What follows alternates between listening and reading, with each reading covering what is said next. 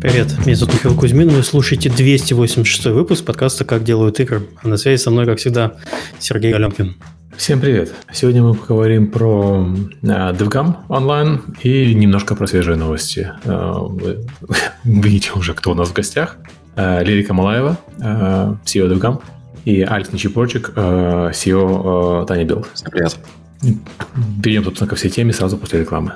Да, напоминаю, что если у вас возникло желание поблагодарить нас, а, это можно сделать с помощью системы Patreon. Ссылка есть в описании. И также спасибо всем тем, кто делает у нас это на регулярной основе. А также наш подкаст выходит при поддержке теперь уже нашего генерального спонсора, это компания Game Insight. А Game Insight — это лучшие хардкорные игры, Sim Tycoon и Hidden суммарной аудитории более 350 миллионов игроков — также это крутейшая команда R&D, получающая доступ ко всем топовым технологиям и возможностям разработки. Создавая игры с нами, не выходя из дома.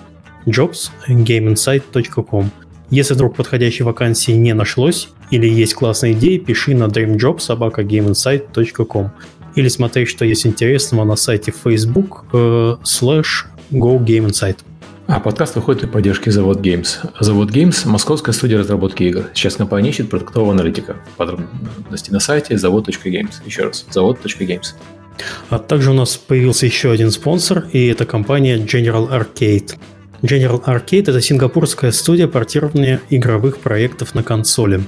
Используемый вами движок проекта не имеет значения. Среди клиентов студии From Software, Capcom, GOG, Devolver Digital, 3D Realms, Vlambeer – Помимо портирования General Arcade, также предлагает другие технические услуги, оптимизация производительности, разработка кроссплатформенного мультиплеера, интеграция SDK и так далее. Пишите на почту контакт uh, at generalarcade.com. Я вижу, Алекс сразу полез смотреть, что за компания. Говорят, любой движок. Хм, а сейчас, сейчас отомстит за все. Ну, на самом деле, это хорошо, что у нас появился такой полезный спонсор, потому что, ну, лично в Tiny Build мы портируем практически сейчас все наши входящие проекты на все консоли. На самом деле, мы хотим про это сделать через пару-тройку выпусков тему отдельную, поговорить именно, как работают студии портирования. Так что... Как портируют готов. игры. Как портируют игры, да. А, и еще приносим прощение для тех, кто смотрит в прямом эфире. Мы немножко задержались на 20 минут, потому что Zoom упал. Zoom, страшно, больно. Как, Я как думал, же... меня просто впускать не хотят в комнату. Все, меня забанили с подкаста после Дагама. После всего ужаса, который ты там натворил.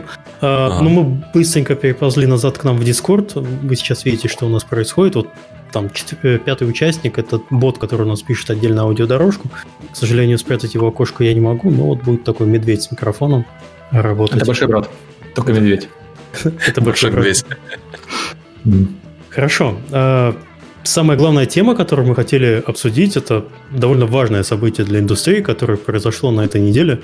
И, ну, не стесняюсь сказать э, то, что это было важное событие, потому что крупная конференция DevGam э, перешла в онлайн и э, прошел, собственно, сам ивент DevGam онлайн. И вот Лера нам сейчас рассказывает, как это происходило, а мы с Алексом будем э, делиться своими впечатлениями как участники, похоже. Да. Да.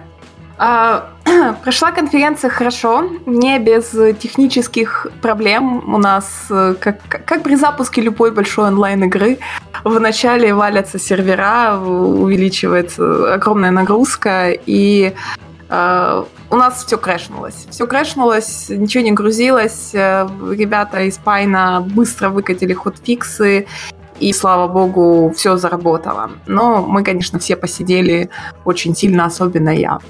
Вот. А, все проходило как бы внутри платформы Pine. У нас было 6 параллельных потоков докладов, плюс а, параллельно еще два стрима. Один стример-шоу-кейс, а, где ютуберы стримили игры э, разработчиков, которые submitили игры на Games у нас, и трансляция с Disgusting Man, которую там более 80 тысяч человек за два дня посмотрела.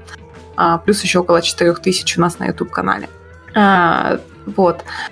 Uh, у нас были очень крутые спикеры. То есть, в отличие от uh, наших офлайн мероприятий, из-за того, что это онлайн, очень многим удалось uh, как не нужно было получать визы, лететь и так далее, и люди смогли выступить. У нас был э, DICE, у нас был King, у нас был Gearbox, у нас был Roblox, э, у нас был э, европейский офис Ubisoft, у нас было очень-очень много, было более 80 спикеров. Сразу вопрос про доклады, то есть участникам мы начнем выкладывать доклады уже вот-вот-вот, может быть, даже на следующей неделе. А в свободный доступ на нашем YouTube-канале они появятся через где-то 3-4 месяца. То есть все записи видеодокладов будут доступны. Мы никогда не продавали контент и всегда стараемся обучать нашу индустрию, пусть с небольшой задержкой. Вот. А, а, всего... по поводу докладов, да. будет только запись самого доклада или Q&A тоже будет выложено? А это мы посмотрим, а, как получится, э, потому что все записывалось сразу на сервер, сервер Пайна, да, и mm-hmm. мы потом оттуда будем все выкачивать, смотреть, и почему оно не сразу появляется в онлайн, потому что нужно будет делать еще постобработку. И мы будем mm-hmm. смотреть, получится ли делать Q&A или не получится. То есть мы хотим, естественно, с Q&A добавить. Вот. Но как бы видео много и обрабатывать долго. Сразу все не получится, потом мы частями будем выкладывать. Все. Mm-hmm, okay. Вот. А, э, всего количество людей у нас было, вот я сейчас смотрю, 1303 участника из 647 компаний. А, сейчас разбивку по странам не скажу, но так вот на вскидку раза в два или три больше иностранцев, чем обычно. А, и даже и американцев гораздо больше, те, кто хотел присоединиться для нетворкинга. Очень интересно получилось, что аудитория... Серега считается американцем? Да. Он же Я думаю, это связано с тем, что наконец-то можно, собственно, попасть на, на мероприятие, даже из Америки. Хотя я, честно говоря, просто потому что все-таки не очень гуманное время для США у вас было, для большинства. Я в полночь встал нормально. У нас было с 8 утра до 8 вечера как бы нетворкинг э, и назначение встреч да, то есть, в принципе, многие назначали встречи на вечернее время, у нас и китайцы там назначали. Не, не все люди знают, в какой я временной зоне, когда присылают инвайты, поэтому мне приходили инвайты регулярно 9 утра по Москве, что у меня 3 часа ночи или что-то такое. Да, это надо было за, за, заблочить свои слоты, когда ты не хочешь встречаться, но это, это вот такие мелочи в интерфейсе, которые нужно будет еще поправлять и менять. Все, а, выделяешь очень... все и не хочу встречаться вообще. Да, да, да, можно, можно тоже так делать. Как не, бы. ну так это, оно не выглядело, что я, я такой сыч, ни с кем не хочу общаться. На самом деле я просто не хочу вставать 3 часа ночи. Да. А, аудитория разделилась на несколько, как в принципе и на любое офлайн мероприятие. Были те, кто а, приходили просто слушать доклады, да, были те, кто исключительно приходили на встречи и только назначали встречи, и были те, кто активно общались там на бусах, в чатиках и везде. В принципе, здесь аудитория точно такая же, как и в офлайне. А, но из интересного, те, кто слушали доклады, вот мы тоже сейчас опросник отправили и получаем уже, и я лично спрашивала. Большинство людей, они просто открывали доклады на соседней вкладке и слушали доклады онлайн, работая параллельно в, в эти дни. Ну, интересно. А, прикольно получился рандомный нетворкинг, когда это как чат-рулетка, которая я в прошлые выпуске рассказывала. Лично я провела там около 20 встреч с разными людьми, все говорят, о, блин, прикольно, так классно. Вот, и, и, когда, и классно, когда тебя со старым знакомым соединяет, и классно, когда с новым человеком ты знакомишься. А, это было очень здорово. А, игровые активности все прошли нормально.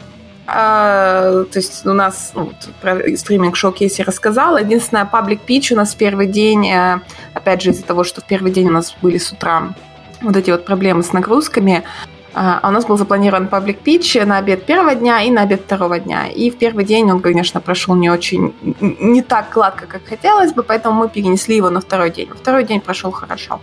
Вот.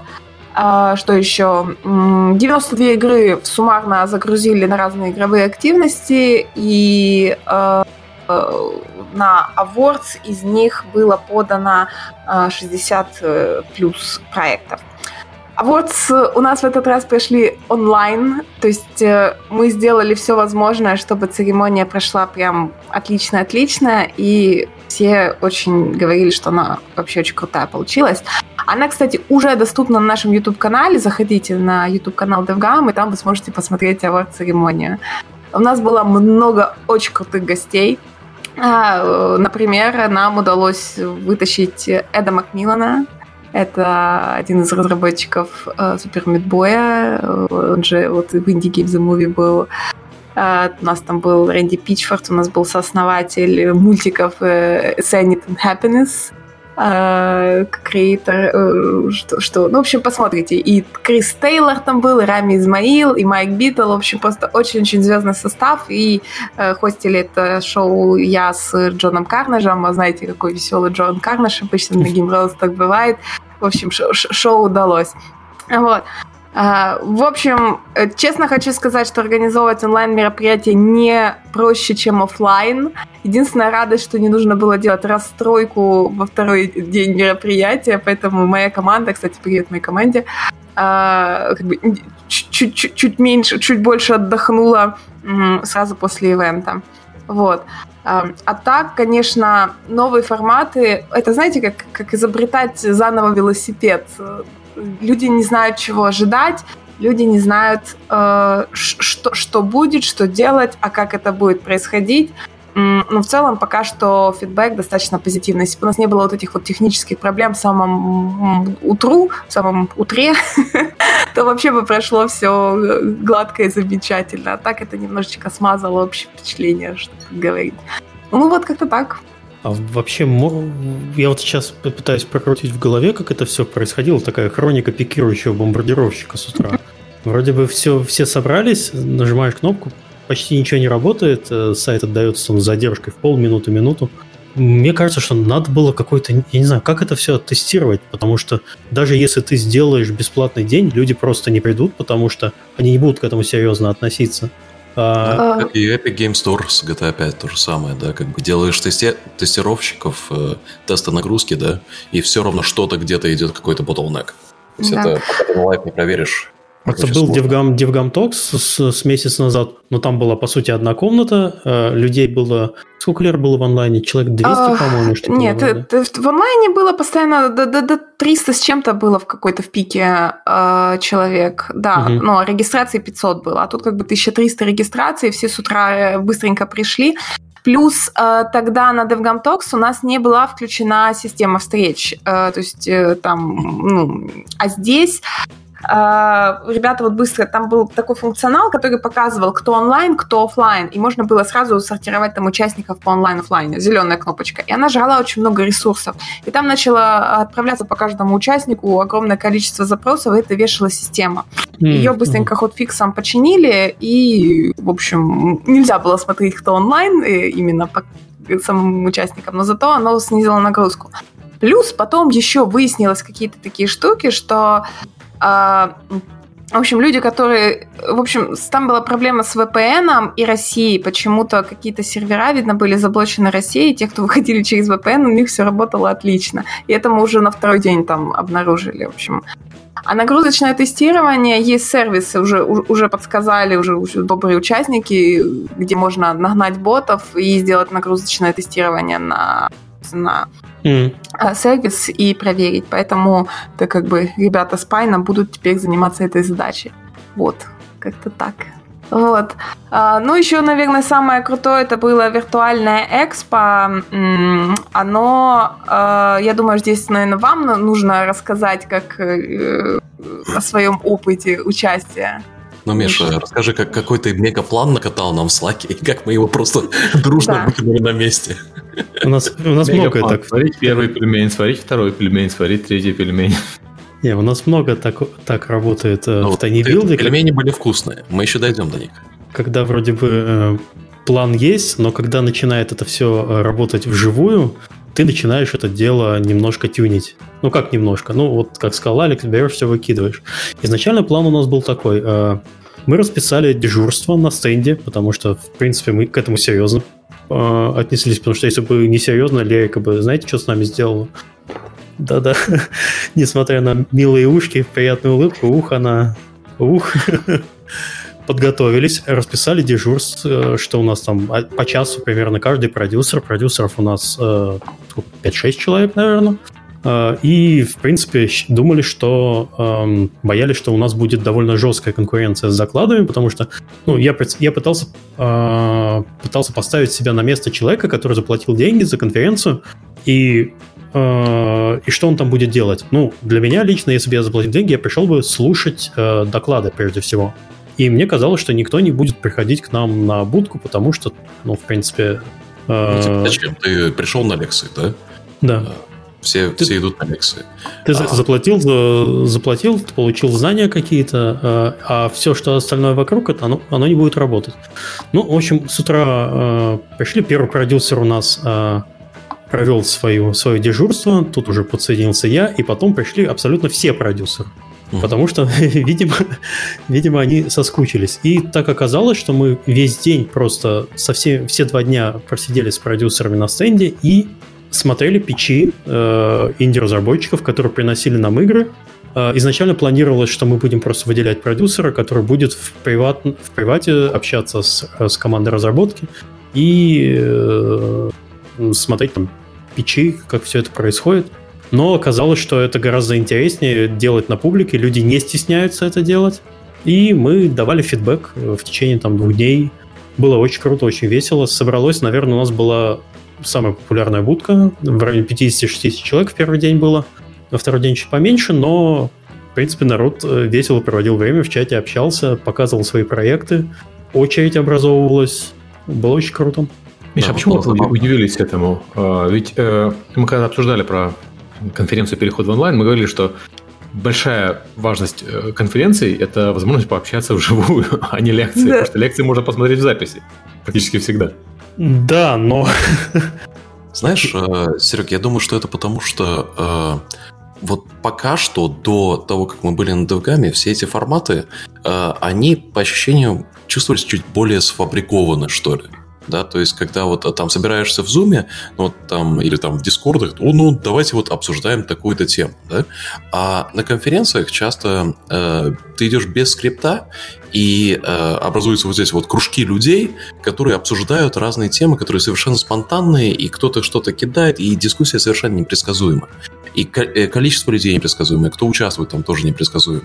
И вот это вот э, то, что э, дало такую возможность общения почти в кулуарах, э, на совершенно разные темы, и ты такой просто сидишь там думаешь, окей, это под НДА или нет?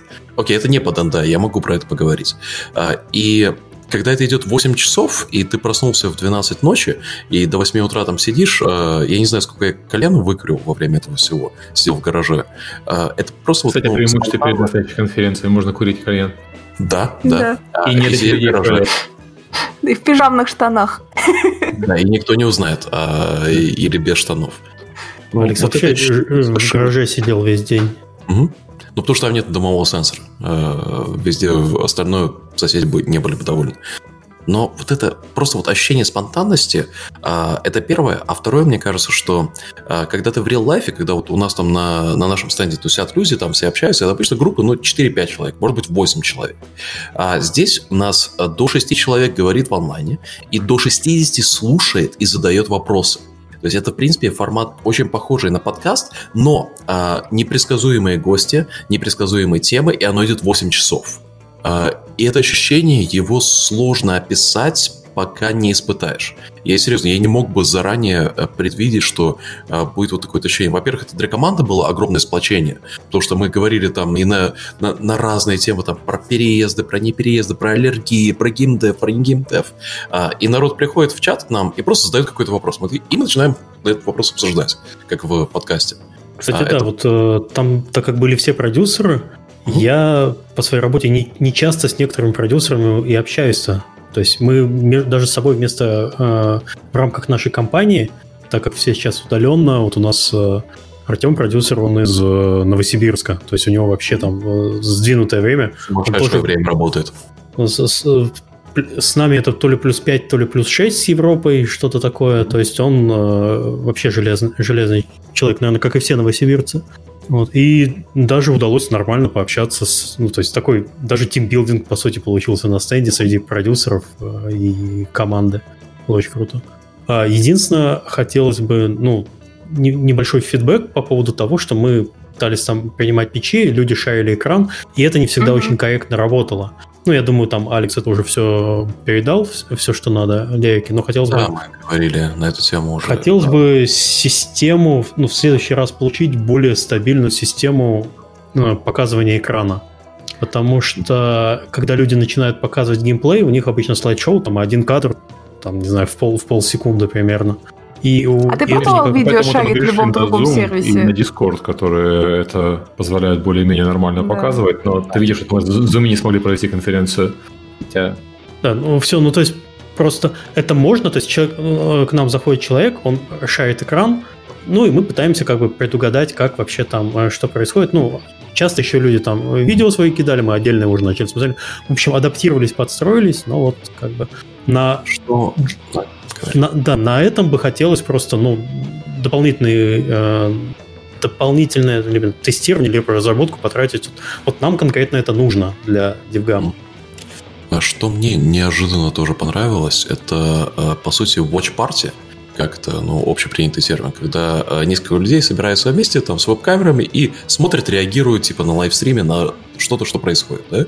Э, мы сидели в, на, на нашем стенде, э, по-моему, в пятером или шестером, э, и не хотели выходить из этого видео, и начинаются award ы. Мы просто кидаем ссылку на award ы в чат live, и сидим и реагируем в real-time. И получилось так э, смешно, что мы там говорим, ну, подписываем это, подписываем а разработчики это, этих игр сидят в чате. В шутку, да. Да-да, в шутку, в шутку. И надеюсь, никто не записывал. Но а, вот такого рода experience ы, когда вместе сидишь и реагируешь на что-то, и есть вот а, общая картина сюжета конференции, которая движется вперед, то есть там есть кино, да, а, есть там вот это вот. И а, если бы у нас была возможность включать этот кино над нами, типа в лайвстрим, и там каждый себе регулирует уровни, кто хочет как слушать, то э, интересно может вообще получиться социальный experience того, как мы реагируем на кино, да, и что мы об этом думаем да, а, и все без штанов, что удобно. Есть, есть понятные минусы формата э, в онлайне, но э, плюсы для меня после конференции совершенно неочевидны были бы, заходя в конференцию, да. И вот сейчас э, такой сидишь и как бы вроде бы как наобщался со всеми. А еще мне понравился э, Spatial Chat. А, который... Да, да, а, это отдельно надо сказать про вечеринки. Мы в этот раз решили сделать несколько вечеринок, да, чтобы люди по интересам разбились. Одна из них была у нас тут на подкасте КДИ, а, если вы видели, смотрели. А основная это мы, во-первых, у нас ребята со Strategic Music подготовили отличный концерт музыки, миксов, прям диджеили круто, который мы пускали на Ютубе, и его же ретранслировали Special Chat. Special Chat э, это новая, как бы, как, э, это новый стартап, они вот только-только-только, не знаю, два месяца им. А, там, как получается, там есть комнаты по 50 человек, и ты, когда заходишь, у тебя такой маленький кружочек окно а, с твоим видео, да, и чем ближе ты находитесь друг к другу, а, ты можешь двигать по всему пространству, а, тем вы лучше слышите друг друга. Там, подходите к видеоплееру, где концерт играет, вы хорошо слышите музыку. Уходите, не слышите. И можно разбиваться по группкам, если вы в уголочек ушли куда-то, вас никто слышать не будет. И получается ощущение, как на реальной вечеринке. Плюс у вас есть список всех ребят, всех, кто зашел туда, и можно быстро легко ходить по комнатам и смотреть, кто где, э, искать людей. Вот. И э, вот я не знаю, сколько вы, до, до трех, до двух утра или до скольки вы в первый день я сидели? Я там тусил до последнего, э, первый вечер, mm-hmm. и во второй вечер э, мы там, считай, до половины четвертого по Москве, по-моему, утра сидели. А, и для меня вообще весь день сместился непонятно куда. Но а, вот это было ощущение, а, знаете, когда после первого дня конференции есть пати, и на этом пати э, глубокие темы задвигаются, да? И вот ты видишь, как конгрегация людей там идет, да, и опять, обычно реально нормально слышать друг друга может, ну, человек 8, может быть 10, когда все по кружкам так стоят, да, а здесь внезапно у тебя конгрегация из 40 человек. И некоторые просто сидят и слушают, другие э, общаются. И вот то, что Лера говорит про э, proximity, когда ты такой типа... Э, я такой вижу старого знакомого, эй, чувак, такой, подхожу к нему с другой стороны, чтобы другие э, меньше слышали. Пошли отойдем. И, и видно, как два таких кружочка вот так вот уходят в бок. Это очень смешно, и это действительно работает. И потом там другие еще друзья, там, о, там тусовка флешкама появилась, типа оригинальная. И такие народ проходит мимо, такой, флажгам, что это такое? Ты начинаешь объяснять и э, интерактировать, и э, играет музыка посередине, ее можно заглушить, можно сделать чуть погромче. Э, от этой музыки proximity идет, и дико-дико интересно, и там, знаешь, такие шутки были, типа, а, окей, первая комната сломалась, мы сломали первый танцпол, пошли все в бар, пошли все в бар наливать себя. И все пошли в бар, заметили себя, пошли себе налили напитки и вернулись из бара с напитками. В 2020 мы развлекались как могли просто, как могли. Мы еще потом там формы такие э, рисовали, которые я не буду в подкасте упоминать, но у нас получилось один раз. Да, это... Да, мы, и мы думали делать эту вечеринку только один день, в результате во второй день все туда пошли на автопати, еще во второй день там тусили до очень долго, я не знаю, когда все разошлись, если не 4 утра. Ну это а... А, во второй день, Лер, там были кулуары типа после автопати. Это вот э, лобби отеля, э, где да. обычно конфа проходит. Вот это было лобби отеля. В общем, очень клевый experience. Мы там же в этой, на этой же платформе делали во второй день наш э, традиционный Girls in Games э, ланч, только мы не обедали, а просто общались. Это такой формат, когда мы разбиваемся там по 10 человек на группки и обсуждаем какие-то прикольные темы. Здесь мы э, обсуждали удаленную работу. И у нас там, по-моему, пришло около 60 человек, и вот мы там разбились, по-моему, на 6 разных групп, и а, тоже общались и офигенно э, использовать эту платформу. А, помимо вот этого у нас еще было несколько вечеринок. Во-первых, мы сделали вечеринку в Роблоксе. И это было очень прикольно. Да, народ тусил там активно, было очень много... Ярослав потом... Кравцов, по-моему, организовывал, да? Да, да, Ярик Кравцов организовывал, и мы потом накидаем скриншотов, оттуда, конечно, скриншоты клевые получились. А, в общем, очень круто.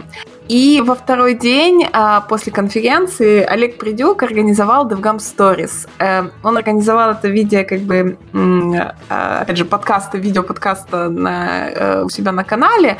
Э, пришло около, не знаю, 14 или 18 человек к нему в Google Meet.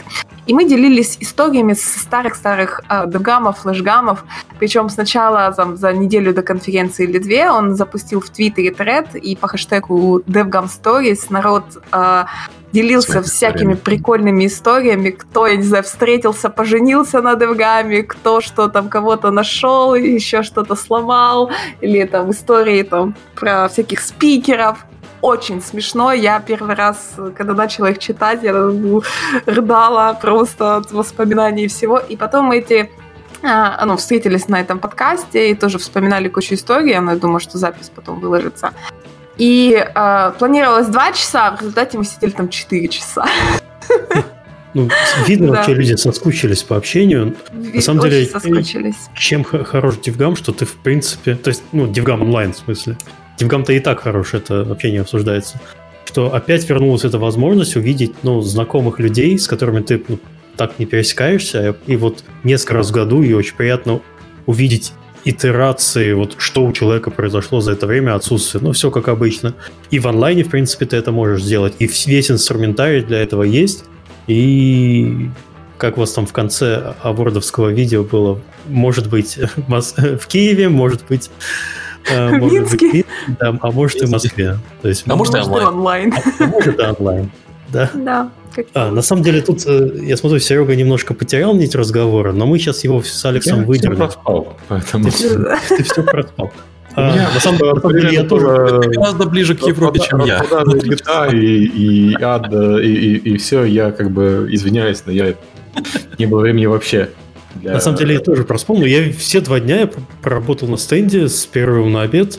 А, то есть, по сути, это был... Вот представь себе, что вот это подкаст, только его надо вести 11 часов. И так два дня подряд. Да, именно так. Да. Это да. примерно схожее чувство. Так вот, про тот формат питчинга мы хотели... Серега не знает, вот я что его дернул, перестань да, там перестань там делать, что ты делаешь, и обрати на нас внимание. Дай нам внимание, сэмпай. Смотри, и также внимание чатику. А, смотрите, а, формат нам очень сильно понравился, и мне кажется, что в принципе а, можно в рамках КДИ организовать похожий ивент. Мы когда-нибудь будем собираться и э, с открытой, не знаю, Zoom-комнатой или э, с Дискордом, и не то чтобы там прямо смотреть печи, но э, слушать инди-разработчиков, которые случайно заходят, показывают нам свои игры, и мы говорим, что нам в них нравится, что нужно э, изменить в пече, что нужно э, сделать с игрой, какие фичи подчеркнуть и так далее. Было бы интересно э, попробовать это проскалировать на аудиторию гораздо больше. Миш, ты говоришь про автопати, кадоипати, который мы делали в Zoom после первого дня? Нет, не совсем. Э, нам хочется э, помогать инди-разработчикам показывать свои игры, учить их, mm-hmm. сделать такую работу над ошибкой. Эм, и Для нас... контекста, а, чуть mm-hmm. Миша, сори, перебью. А, это, в принципе, было из того, когда я зашел на Speak Game Dating, да, а я пошел на мобильный поток. Понятно, мы чисто мобильные игры не издаем, да, но я всех разработчиков, с кем поговорил, я им сказал, приходите к нам на стенд, просто вот покажете. И мы начали слушать питчи мобильных игр, и что интересно, несмотря на то, что это не наш формат, мы начали думать, вот, вот как можно было бы вот эту игру продать как можно было бы улучшить питч этой игры. Несмотря на то, что нам бизнес-интереса нету, это получилась очень интересная дискуссия, как, э, по сути, как говорят, э, как game review, по сути, game roast, только без, э, ну, почти без алкоголя, не все здесь пьют, но более полезный game roast. То есть такое, как бы, чтобы мы порекомендовали разработчику сделать в данном случае. И оно, на удивление, стало, ну, очень полезно и интересно для нас, по крайней мере. Не знаю, как для слушателей это нас спасет. А, единственная, Серега, поправка. Это, это не должно происходить во время регулярных наших стримов, потому что mm-hmm. это видеоформат. Это mm-hmm. не будет попадать э, в подкаст, то есть в фид э, на сайте. Это просто в рамках канала, чтобы заново не собирать аудиторию. И не хочется это дело, на самом деле, э, извините, привязывать к тайни билду конкретно, mm-hmm. потому что эта э, инициатива можно сделать, попробовать, пригласить других людей, которым интересно давать фидбэк, опытных продюсеров из других издателей, чтобы просто приходили инди-разработчики, показывали свои проекты, мы их смотрели вместе с аудиторией и обсуждали. Это еще одно, один такой интересный формат. Что думаешь? В Раме есть формат, называется Call Me Ishmael, когда mm-hmm. он на, на Твиче принимает звонки от э, аудитории, но он берет одного человека и общается с ним за раз, одного за раз. Ну, то есть он может несколько звонков, звонков принять. Я просто боюсь, чтобы не получилось, что у тебя 20 разработчиков приходит одновременно и... А, нет, нет, нет, конечно, ожидание, все как, все как надо. Mm. Можно принять, э, естественно, что один человек, то есть э, какой-нибудь waiting list есть, э, люди сидят, ждут, заходят, ну, я не знаю, в Zoom, по-моему, можно организовать waiting комнату. Угу. В Zoom и... можно, да. Лера там развлекается как может. Вот. Либо в Дискорде просто отдельный канал с Потому что в Дискорде лучше игры показывать. Они здесь работают, по крайней мере, по-человечески. Надо будет тестировать. Мне кажется, что на... Ну да, что надо можно... попробовать. Надо попробовать. В общем, Zoom умеет э, в реальном времени показывать геймплей игры. Мы это пробовали. Как ты понимаешь, мы э, да, уже три месяца работаем в Zoom, и это работает. Discord э, геймплей показывает, я бы сказал, что не хуже, но у Discord э, основные функции чуть-чуть слабее, чем у Zoom, на мой взгляд. Угу, окей. Ну, в общем, можно попробовать выбрать. А давайте, знаете что, мы как бы здесь не решаем э, аудитория, уважаемые слушатели. Если вам это интересно, напишите нам, пожалуйста, и свои мысли можно написать в Твиттер, можно написать у нас на сайте в ВКонтакте, э, есть страница. Э, можно попробовать сделать какой-то экспериментальный, не знаю, там пытаться как-нибудь собираться в другой день Э, вне рамок подкаста регулярных воскресных эфиров. Серега, если ты не можешь, то ты, ты можешь прогуливать, я не знаю. Ну, то есть тут как бы не то, что даже и ведущие это не, не, не шибко сильно нужны. Здесь нужно именно набрать продюсеров, которые опытные люди, которые много постоянно игр смотрят, которым постоянно пичат игры из разных компаний, и чтобы вот люди э, показывали игры, а мы да, по ним давали фидбэк. Я понимаю, в чатике там у нас все плюсики ставят. Ага. Талончик в терминале возьмите, хорошо. Талоном. Подумать, э, поговорим об этом э, в офлайне еще.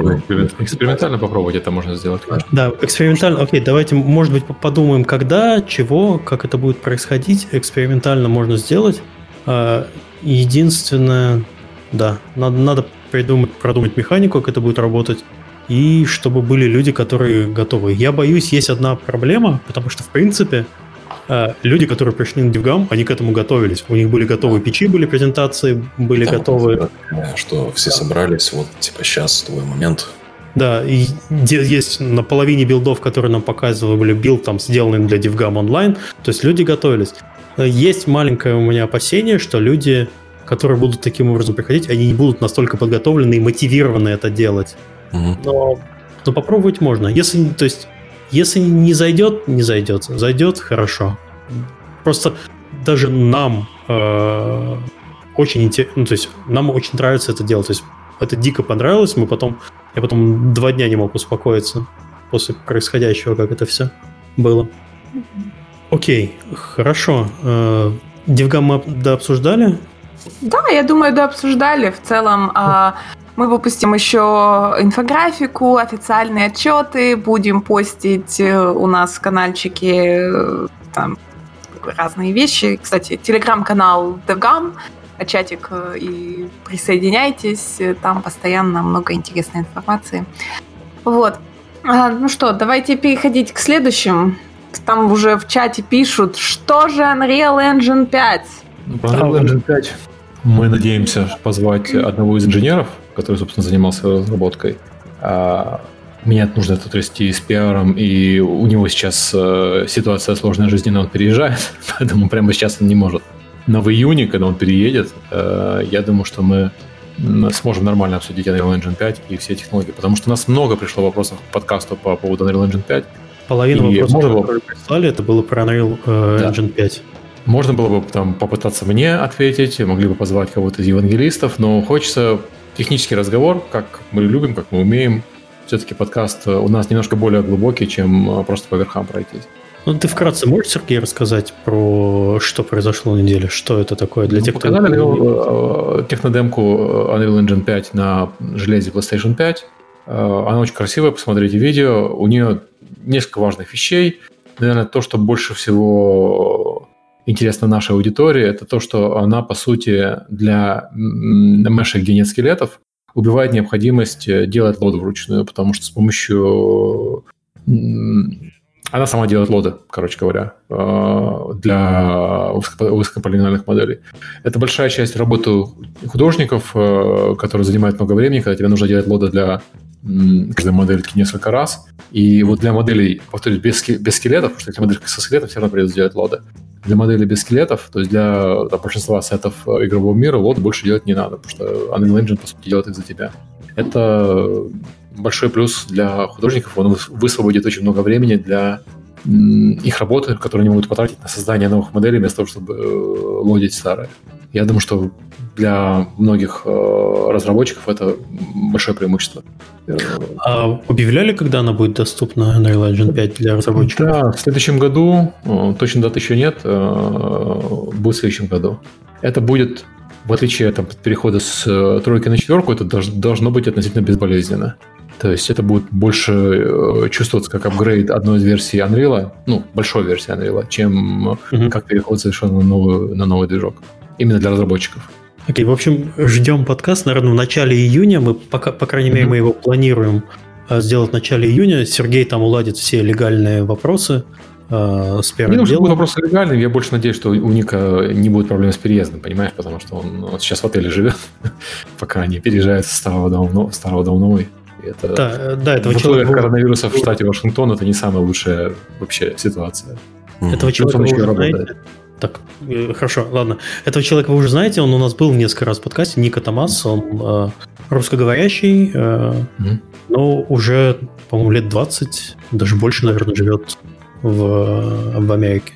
Окей, э, давайте перейдем дальше к вопросам. Кстати, вот мы тут вроде как э, говорим, вопросов у нас не так уж и много, это сказывается вообще весна и приближение к лету, собственно, это одна из причин, почему мы не делаем подкаст летом, потому что э, люди не настолько активны, как в осенний, зимний, весенний период. Поэтому, если у кого-то есть прямо сейчас вопросы, которые вы хотите, возможно, получить ответ, кроме Unreal Engine 5 и кроме падения э, Epic Game Store, ну, слушай, падение-то мы починили, что там да. все.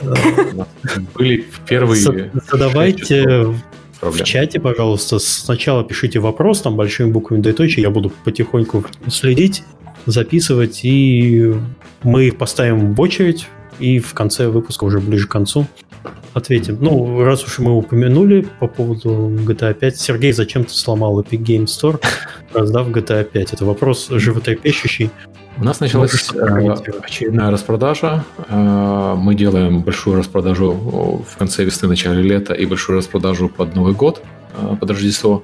Epic Mega Sale стартовал 14 мая. Механика такая же, как была на предыдущей распродаже, то есть 10-долларовый купон. В России это 650 рублей который можно потратить на покупки выше 15 долларов, 14,99. В России это 899 рублей. Та же механика, что была в прошлый раз. Э, и в отличие от прошлого раза, когда мы делали 12 игр на Рождество, э, мы в этот раз делаем меньше, мы делаем 4, но больших игры по игре в неделю. И первая из них это Grand Theft Auto 5 Premium Edition, который идет там со всякими ништяками для GTA Online и с миллионом виртуальных долларов внутри GTA Online. Понятно, что я не скажу, что мы не рассчитывали на э, такой спрос. Мы рассчитывали на такой спрос. Мы просто не рассчитывали, что он будет э, такой внезапный. Игра утекла за день. Да, появились слухи, да. Да, и не просто слухи там ну, конкретно утекло, все, все было уже известно. И, соответственно, люди ломанулись э, в первые минуты гораздо большем количестве, чем мы ожидали. Поэтому оно немножко нам э, поломало все. Потому что мы э, рассчитывали, что основной пик придется на пятницу. Он в итоге пришел на пятницу, уже в четверг все сломалось. Вот, но, а, в пятницу уже все было нормально, все э, выдержали. Зато породило кучу мемасиков, как обычно. ДТФ да. там было весело открывать. Вообще чат у нас просто без, безжалостный. Первый вопрос. Повлиял ли анонс Unreal Engine 5 на падение ЕКС? Что вы творите, люди? Вы жестоки. Ничем не связано. И у нас э, кроме Epic Game Store, у нас э, на этих же выходных был еще один ивент, который до сих пор продолжается. В House Party у нас э, фестиваль, э, где различные звезды делают разные штуки каждый час. У нас там и курсы подготовки, и Терри Крюз показывал свою программу упражнений, которые можно делать дома, и, и поют люди, и шутки рассказывают, и фокусы показывают. То есть это тоже большая нагрузка на компанию. Hotspot, хотя формально отдельное подразделение, но это большой проект, над ним работает э, тоже большая часть э, э, издательского подразделения Epic Games. Угу. Я скажу, что с GTA 5 э, я играл в нее, наверное, года три назад, да? Угу. И когда на Epic Games Store э, ну, так, так смешно сделано, что когда запускаешь себе Steam, у тебя все попапы э, из Epic Games Store сразу же видны. Я не знаю, это нарушено или нет, или это у меня баг. Но, короче, видишь, о, GTA 5. Ты начинаешь читать, что там происходит, и такой, я упустил три года гейминга здесь. То есть, что там в онлайне творится, что там хайсты, что там еще что-то. Потому что ты как бы слышишь и видишь э, на стиме в топ-чартах ее, да, и э, слышишь по индустрии, что она зарабатывает до сих пор, ну, просто сумасшедшее количество денег. Э, зашел, вижу, что в онлайне там происходит то, что, на что мне нужно будет 100 часов потратить как-нибудь, вышел. Пускай лежит на полочке Epic Game Store, поиграй как-нибудь. Но поразительно, что игрушка до сих пор столько зарабатывает. Даже если посмотреть на, чисто на стимовский CCU, они, у них был пик 300 с чем-то тысяч, когда они релизились, и сейчас они стабильно держат 240-250 тысяч. Uh-huh. А, то есть это э, игра с каким-то невероятным совершенно ретеншеном, и uh-huh. у них э, аудитория продолжает расти. Сейчас, конечно, ну, с Epic Games все эти цифры Steam, они теперь кажутся смешными по сравнению с тем, сколько людей сейчас не Games Но это понятно, она здесь бесплатная, а там она все-таки была платная. И э, это 92 гигабайта загрузка. Мы выдержали все эти загрузки. У нас, у нас была проблема с, э, э, с другими частями сайта. Угу. Ну, они на Game Pass е же буквально в прошлом месяце, по-моему. Да, но не только на Xbox на Game Pass е, не угу. на PC. Угу. Поэтому я подозреваю, что там тоже у них на Xbox очень хорошие показатели, потому что игра хорошая везде, и на PlayStation, и на Xbox. Угу. Но просто, когда она совсем бесплатная, даже не надо платить за подписку, это, конечно, приводит огромное количество игроков в игру. Ну, как мы видели с Totally Reliable, когда бесплатно да. она спустилась, там сколько, 5-6 миллионов было первую неделю, тоже супер. Ну да, ну ты можешь представить, что вот, как бы... Вот так это... Да, GTA. Десятки, больше. Все наши предыдущие раздачи в сравнении с этой, конечно, меркнут. Вот чтобы далеко от темы не уходить, я понимаю, что чат у нас тут взорвался, смеш... смешные mm-hmm. вопросы я, наверное, не буду включать. Но вот от Кирилла Буянина интересный вопрос. Планируется как-то разграничить сервера Epic Games Store отдельно от Unreal Store? Получается, если на магазин э, Epic EGS пришла нагрузка, я не могу ничего сделать в Unreal.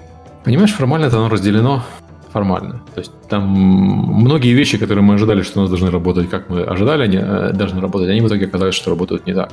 То есть у некоторых людей были проблемы с доступом к библиотеку, хотя библиотека, она полностью отделена от стора, она офлайновая, она не должна, вызов... не, не должна возникать проблем с библиотекой. Но вот у некоторых людей в пятницу э, были проблемы, за... не в пятницу, в четверг были проблемы с запуском игр, которые у них есть в библиотеке. То есть э, мы, очевидно, должны сделать еще один пас э, на, по устойчивости магазина и по устойчивости системы. Окей. Okay. Mm. Так, э, ладно, давайте дальше по вопросам. Возможно, Давай. он тоже относится э, примерно к этой же теме. Мишаня, 28 годиков, спрашивает, как большие дяди решают вопросы масштабирования? Э, например, во время бесплатных раздач. Почему каждый раз не получается? Хм. То есть вообще сидят куча, куча людей, э, у которых были проблемы с, э, с онлайном. То есть, наверное, все встречали в своей работе, что Алекс, что Лейка. С играми. Когда ты знаешь, что сломается, у тебя сложная система, у тебя люди должны попасть на сайт.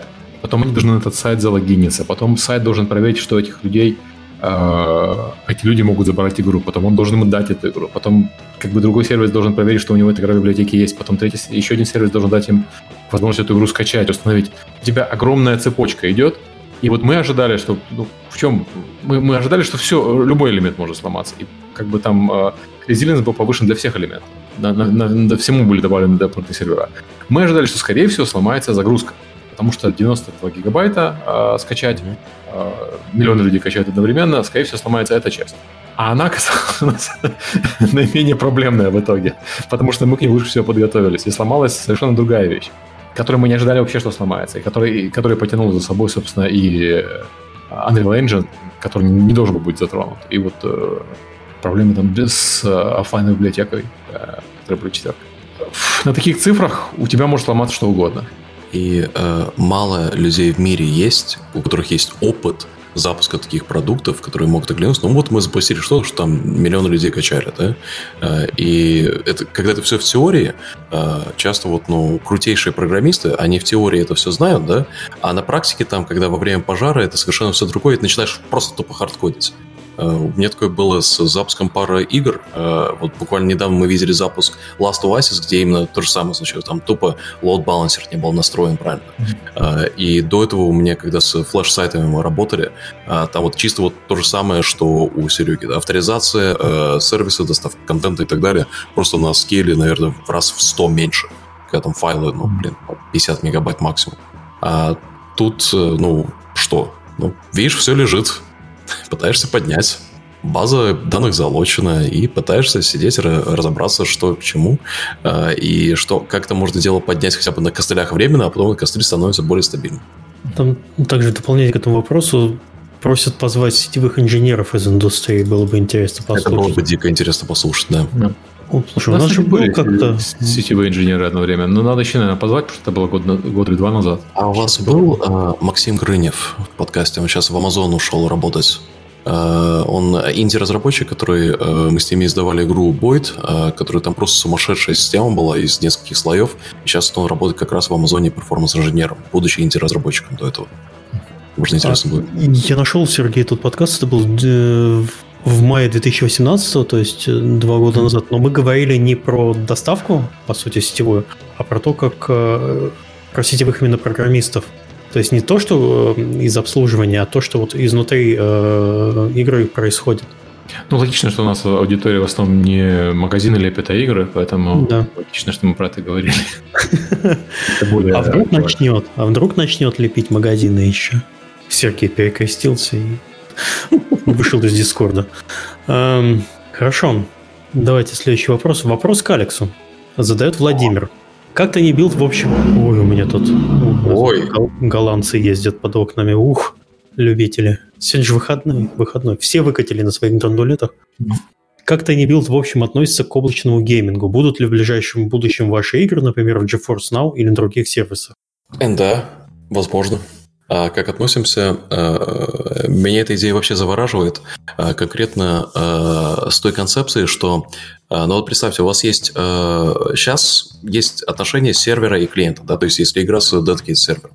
То есть у вас где-то там в облаке висит сервер, вы с ним синхронизируете данные, эти данные могут синхронизироваться с промежуточным успехом, да, поэтому есть куча э, людей, которые работают над именно оптимизацией, чтобы поня- э, понятие net-код, да, чтобы передавать только данные, которые релевантны, делать э, интерполяцию движения, э, предсказуемость этого движения, э, что делать, если там у тебя лаг, если у тебя пинг spike идет, э, если твой Wi-Fi переключается на другую частоту, и у тебя там теряется полсекунды данных. А с cloud gaming ом что можно делать, это можно иметь вот инстанцию, скажем, Unity или Unreal на облачном сервере, да, а, и когда ты к нему подключаешься, ты не генерируешь еще один клиент в облаке, который синхронизируется с этим сервером. Ты э, берешь, по сути, просто камеру, и эта камера э, идет на этот сервер и является персонажем, и подключается к вашему персонажу на этом сервере. То есть, по сути, это, это теории это самая правильная синхронизация онлайн-мультиплеер игр, где у тебя э, э, идет, по сути, видеопотоки вверх-вниз на одной инстанции. То есть это как бы локальный мультиплеер, играешь на разных экранах, но не локально. А, и в теории... У тебя, у тебя нету проблемы синхронизации данных между сотнями. Да, у тебя нет сетевого лага, но у тебя есть контроллер лаг невероятный, получается. Угу. И вот это именно вопрос, который сейчас, а, потому что а, во время всех этих наших времен пандемии а, у нас перенасыщенные, ну то есть даже Netflix сейчас не идет в 4К нормально. Это проблема первого мира. Wi-Fi перегружен, сеть перегружена в целом, и я сейчас э, в Cloud Gaming, мне сложно играть, меня начинает тошнить из-за вот этих вот задержек всего. Потому что когда у тебя постоянно идет э, pop-out по качеству, это не совсем корректно. Но идея в этом очень крутая. То есть, э, если мы подумаем, например, про игры с физикой, да, а физику синхронизировать в онлайне это вообще невозможно. Это, это вот у нас как с Totally Reliable было.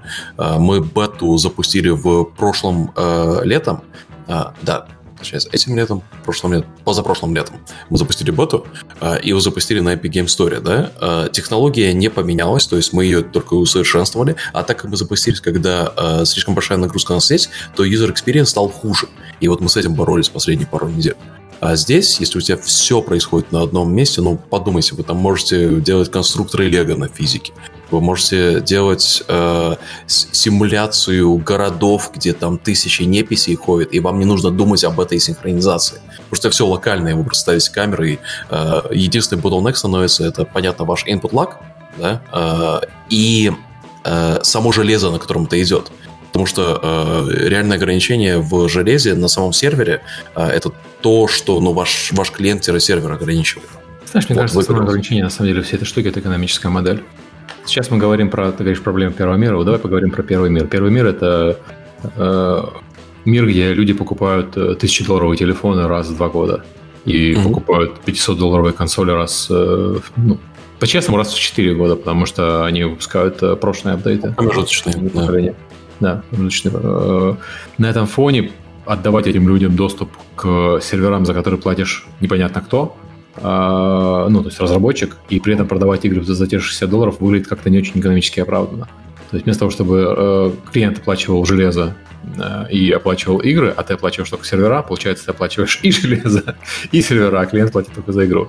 Э, для ряда игр это совершенно неприбыльно. То есть для free-to-play игр это будет достаточно проблематично. Такая mm-hmm. бизнес-модель. И даже для платных игр а у тебя ситуация, когда платная игра за 4 часа проходит, отлично, у тебя никто не, больше 4 часов не играть не будет. Но если у тебя игра как GTA, в которой люди играют, играют, играют, играют, получается, что ты попадаешь в убытки из-за того, что у тебя игра популярная. А, то есть вся эта схема, она требует какую-то серьезную бизнес-модель, которая позволяет оплачивать сервера угу. и платформе, и разработчикам тоже. Ну, ты знаешь, же, они все же по подписке все облачные сервисы, которые либо анонсированы, либо уже работают. Подписку забирает платформа в обоих случаях. Перестаньте ну. так делать. Отдайте деньги разработчикам. Не, на платформе тоже надо как бы за что-то все это держать. Вопросов нет. Ну, платформа там вопрос э, экономики э, масштаба. Если там больше 10 миллионов есть э, подписчиков, тогда это совершенно другой вопрос. Но тут я о чем думал. А, говори, говори. У тебя вторая проблема возникает. У тебя э, пики, в отличие от Netflix, нельзя распределить. То есть, если я живу на восточном побережье, и в восточном побережье наступает 6 часов вечера, все идут играть, все идут смотреть Netflix, Netflix можно стримить хоть из Китая. Какая разница? А играть я должен здесь, потому что у меня лаг. И играть я должен, соответственно, на своих серверах. Потом э, засыпает восточное побережье, посыпается западное побережье. Западное побережье э, играет на своих серверах, но не может играть на серверах восточного побережья, иначе у них будет э, плохой user experience. В ну, итоге ты... у меня за, за, за пределами пиковых часов эти сервера стоят. То есть э, они работают 4 часа э, в сутки, но на всех, а все остальное время они больше не простаивают. Ну смотри, Сергей, эту, эту проблему частично можно решать э, за счет внутреннего пиринга между своей сетью. Вот когда был анонс Google Stadia, они про это в том, в том числе и говорили, что у них, у них же между своими э, географически распределенными локациями довольно хорошие собственные каналы. Не то, что вот ты... Да, Netflix... Скорость света это не отменяет, Миш. То есть а? даже, их, даже их отличные каналы это не отменяет скорость света. Расстояние, да. Да, у тебя физически из-за того, что расстояние большое, у тебя будет э, mm-hmm. лаг из-за того, что скорость света да. лимитирована. Это единственное, что можно сделать, это Starlink э, этого Илона Маска. Кто смотрел презентации по теории, как оно должно там работать, как они между восточным и западным побережьем пинг делают внезапно 40 миллисекунд через шорткаты, по сути, через спутники это интересно. Но а, я, я хотел а, затронуть немножко другую тему, на тему а, peer а, потому что это вот то, что я думаю, что Valve могли бы сделать спокойно, потому что они сделали же свой remote play, они сделали стриминг внутри твоей Wi-Fi сети, и если бы они делали стриминг, то Представьте, что каждая машина, на которой э, есть э, проводной интернет, есть э, хорошая видеокарта, становится пиром, которая может идти вот в стриминг-сеть. И просто-напросто сделать децентрализованную экономику, по сути, по принципу блокчейна в какой-то мере, когда ты э, находишь самый близкий к тебе э, сервер, который, может быть, твой сосед э, имеет этот комп, на нем запускается инстанция, и тебе Steam выплачивает, э, там, может быть, кредитами, там, придумать какую-то внутреннюю экономику. Карточками. Просто, ну да, карточку, которую ты потом продаешь на нашем любимом польском сайте. Э, и это вот то, что может как децентрализованно вырасти во что-то, что имеет смысл. Но тут уже вопрос user experience, потому что э, у меня получилось только два раза в жизни нормально Steam Link стримить. Все остальное Алекс, это они, скорее всего, ты, ты, ты правильно говоришь, они, скорее всего, в этом направлении думают, потому что э, у них и локальный мультиплеер, и локальный стриминг, э, ну, локальный мультиплеер через сеть имеется в виду. Все идет в этом направлении. Проблема в том, что большинство компьютеров в Штатах, они на асимметричном интернете. То есть у меня канал на загрузку может быть даже и терабит, а, ну, mm-hmm. извини, гигабит, а канал на выгрузку 10 мегабит. Соответственно, если ты захочешь поиграть через меня, даже ты живешь в соседнем доме, это будет отвратительный experience. Э, у Steam именно и стриминг, если честно говоря, уступает и Stadia, и уступает GeForce Now. У меня стриминг из облака на стадии или GeForce Now работает лучше, чем локальный стриминг по локальной сети в доме э, через Steam. У меня то же самое, да. Да. А, но это такое дело, это как бы это технологическая проблема, эту проблему они могут решить. А вот проблема с э, инфраструктурная, она, к сожалению, останется. Ну, может быть, 5G это починит, потому что, как ты говоришь, что э, когда сеть, э, выход из, из вне своей домашней сети работает лучше, чем от внутри твоей домашней сети, да, то просто, mm-hmm. блин, ставится 5G чип, на комп и готово. И поехали вверх-вниз.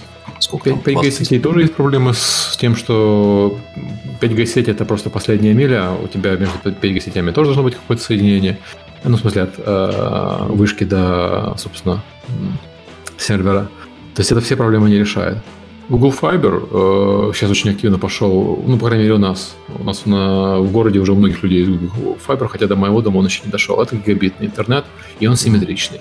Это, конечно, могло бы решить, если бы э, пошло такое массовое проникновение высокоскоростного интернета, но Я Google это ограничено во многих странах и э, инфраструктурой тоже, и доступом к э, туннелям, и доступом к вышкам и ко всему остальному. То есть это, к сожалению, не так будет двигаться быстро, как нам хотелось бы, если государство не вмешается. То есть страны, где государство вмешалось, там вроде Южной Кореи, там интернет очень быстро разошелся и стал быстрым везде.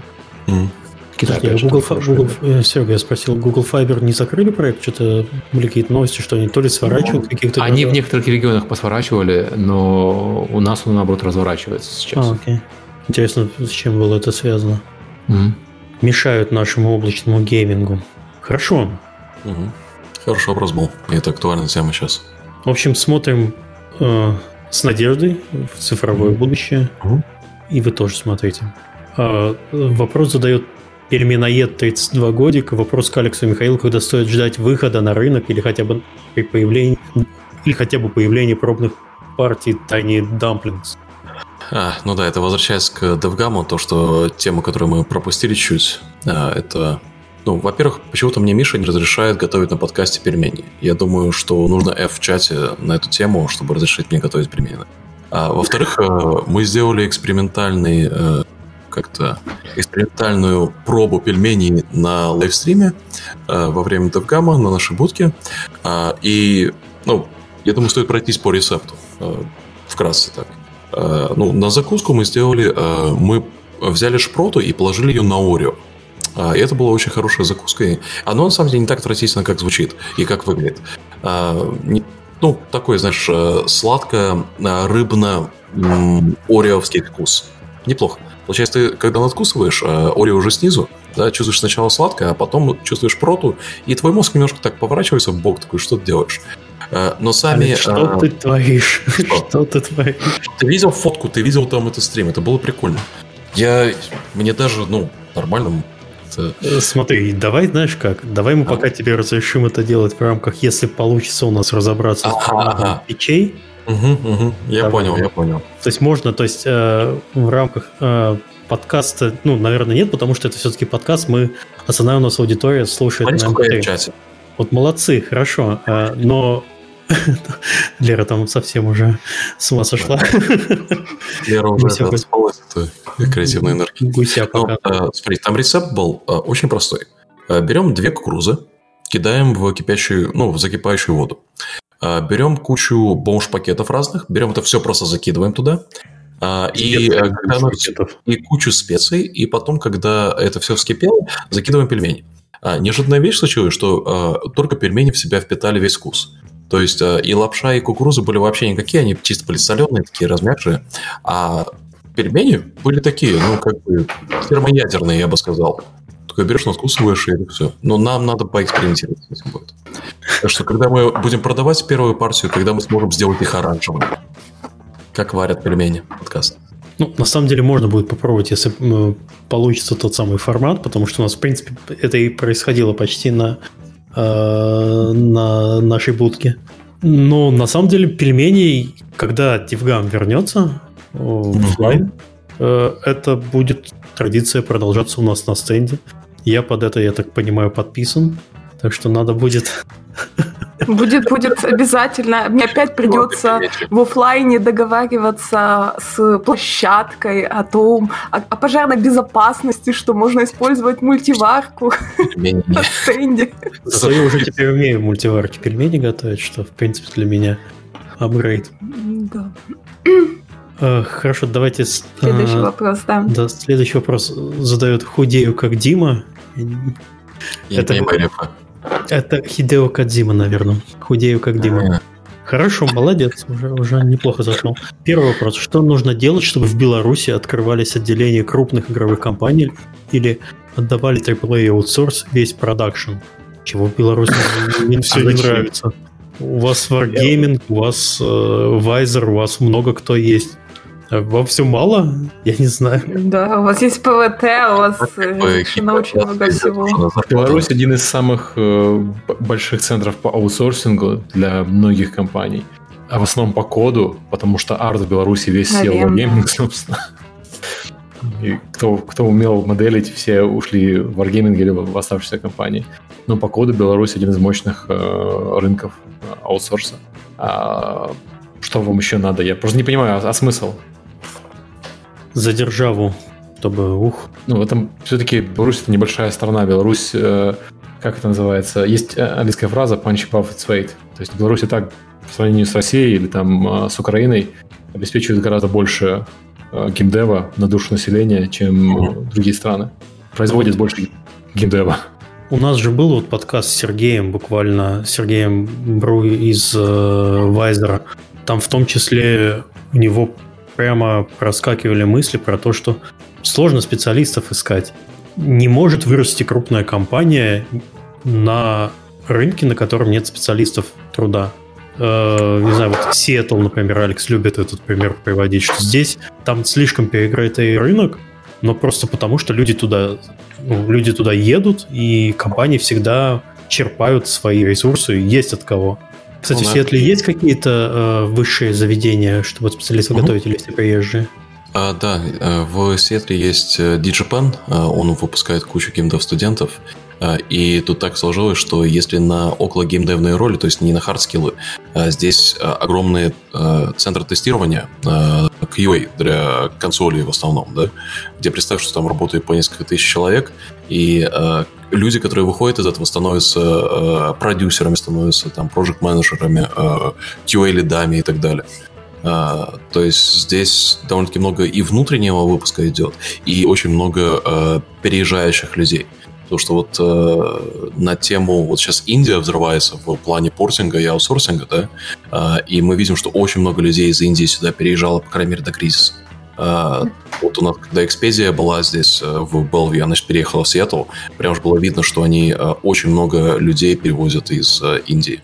То же самое Там с... Сейчас и, и в Индии, из Индии из Китая очень сложно перевозить людей из-за того, что, собственно, квоты по визам на них закончились. Угу. Там э, огромная проблема. Facebook, и Google и Amazon впервые вместе за что-то выступают. Вот они выступают за то, чтобы отменить квоты для этих стран. А, Подожди, сейчас, а сейчас же в связи с эпидемиологической обстановкой, а, по-моему, ну, Трамп запретил... За, у нас до сих пор пельмени обсуждают, чтобы вы понимали, там рецепты во все. Сейчас не едет вообще никто, но у них э, ограничения есть на грин-карты, ограничения связаны с странами. Они в рамках программы Diversity, они не хотят завозить много людей из одной отдельной страны, они хотят завозить отсюда понемножку, чтобы страна была разнообразная. И э, сейчас из-за того, из IT а, очень много людей пытается приехать из Китая из Индии, потому что там большие центры подготовки и просто страны очень большие. Uh-huh.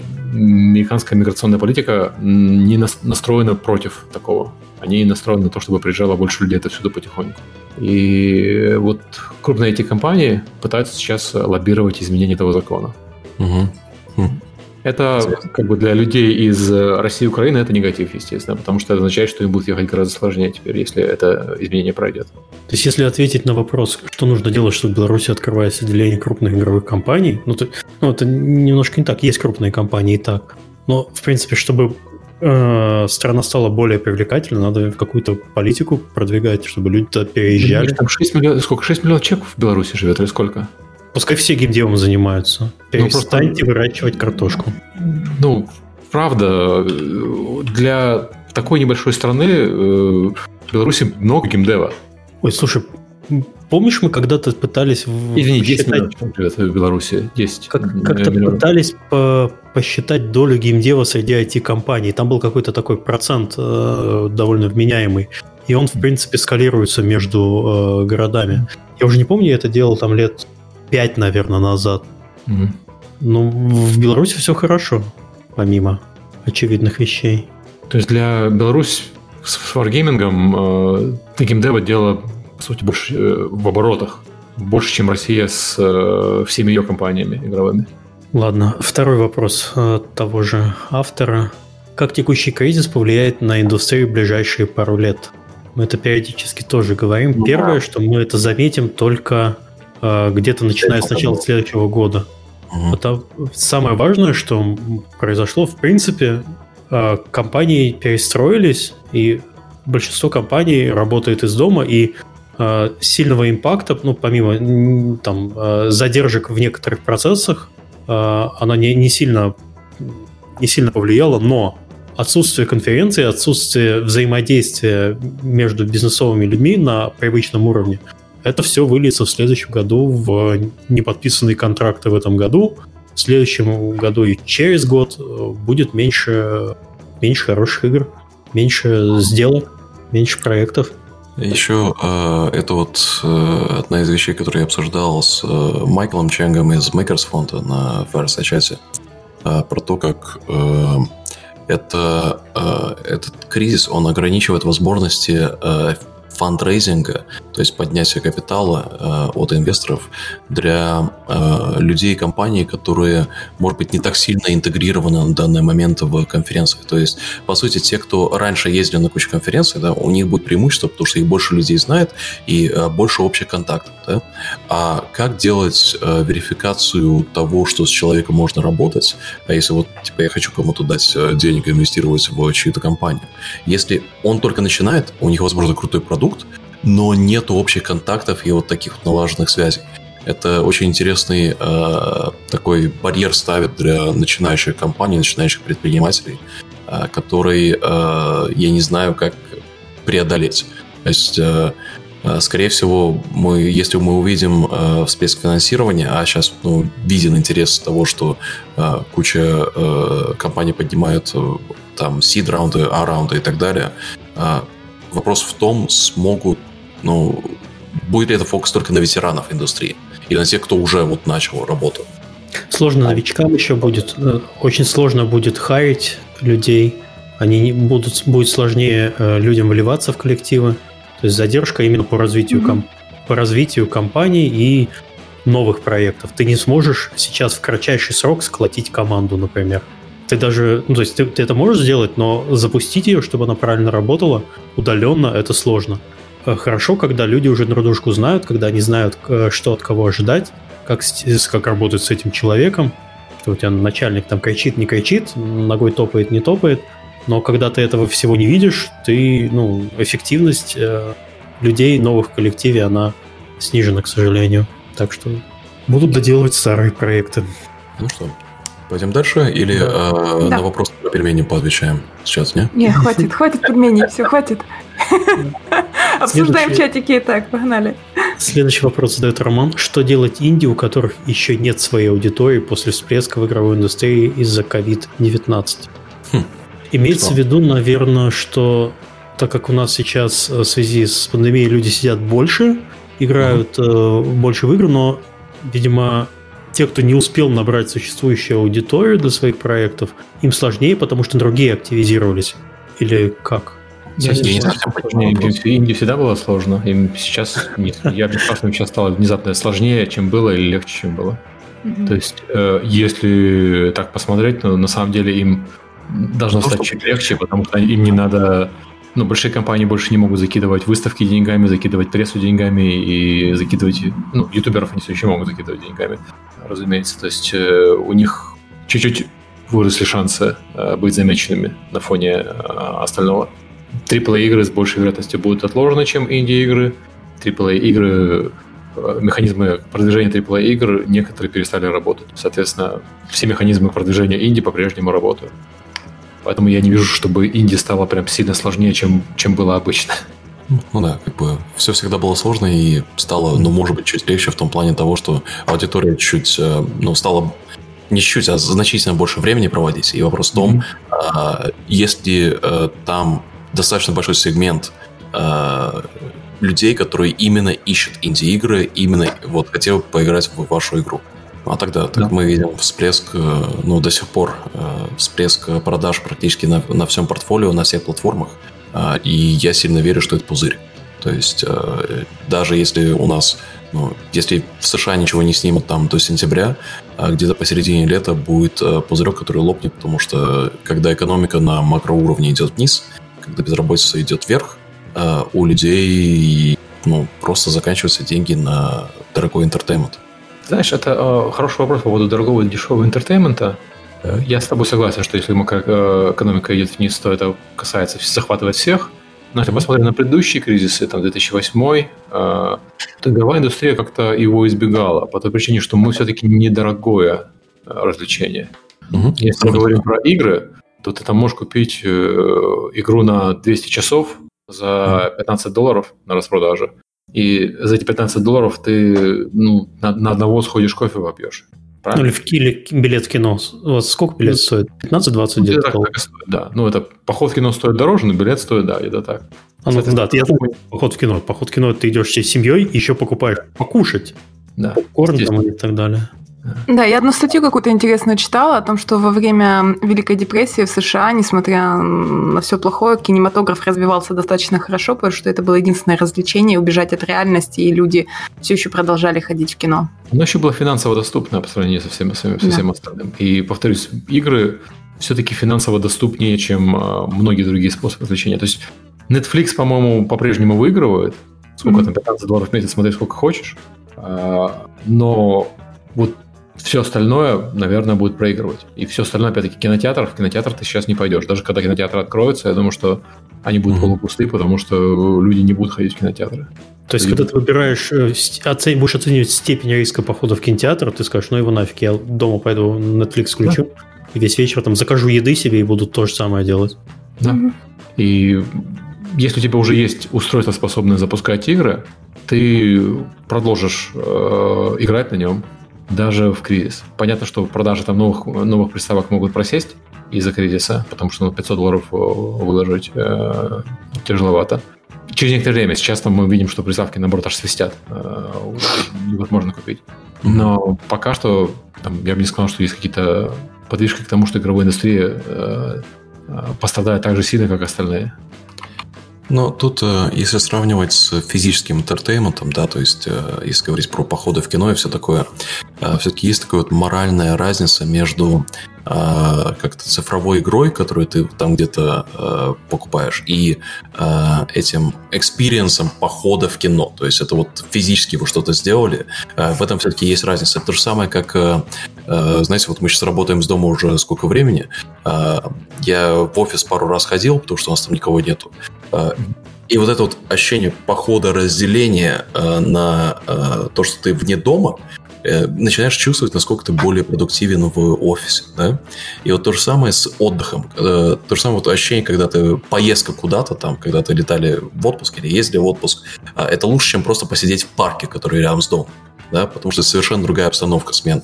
И здесь, мне кажется, это в моральном плане немножко э, меняет э, восприятие того, что за 15 баксов 200 часов. Да, это так, это логика, но у людей логика затменена эмоциями. Алекс, э, вот я, я согласен, э, что это меняет, и все меняет, но разница в цене просто катастрофически огромная. Ну, да. Вот я и поеду играть первый раз за много месяцев в гольф на следующих выходных.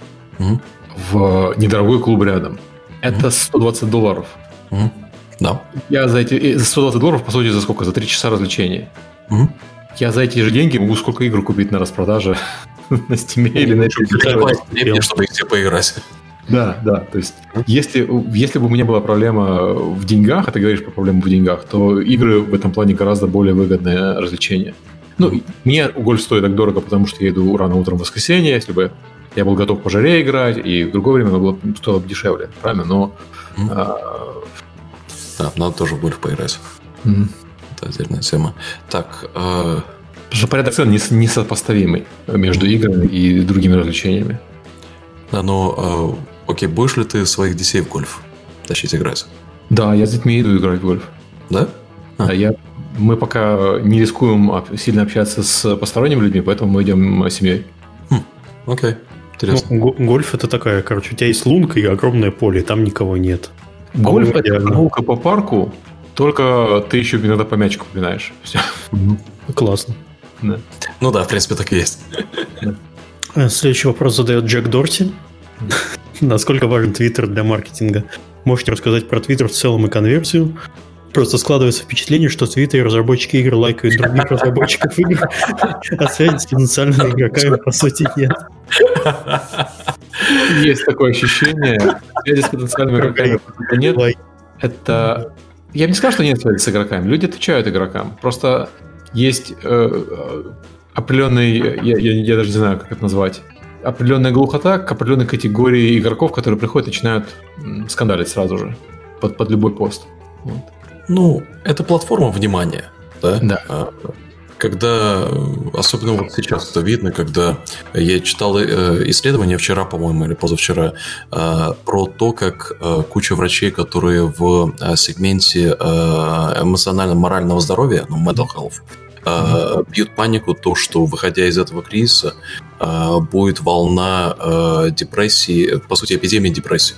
Э, и все, всего, что связано с э, депрессией. Потому что люди сейчас, э, ну, понятно, вот кому повезло, у кого есть семья, у кого есть друзья вокруг, э, кто там румейт, кто с кем-то живет. А если ты один, и ты склонен к депрессии, и тебя выбивают из ритма того, что тебе нужно идти на работу, нужно общаться с людьми и так далее, э, это э, делает все хуже. И э, я прям вижу прямую корреляцию этого на Твиттере. Э, потому что там, ну, иногда нам бывает какие-то там хейт-сообщения э, mm. приходят, и ты такой думаешь, ну, ну, ладно, делать нечего, зайду, посмотрю на профиль. И на профиле просто все в хейте. То есть там не то, что позитива нету, а там человек в очень э, темном месте. А с другой стороны, что меня очень забавляет, это когда э, приходят всякие тролли, да, э, и начинают, ну, видно, что вот э, сообщение было написано э, вручную, да, и какой-то там хейт. А ты заходишь на профиль, а там чисто политика. И политика в плане того, что видно, что это э, бот пытается пропихнуть какую-то агенду.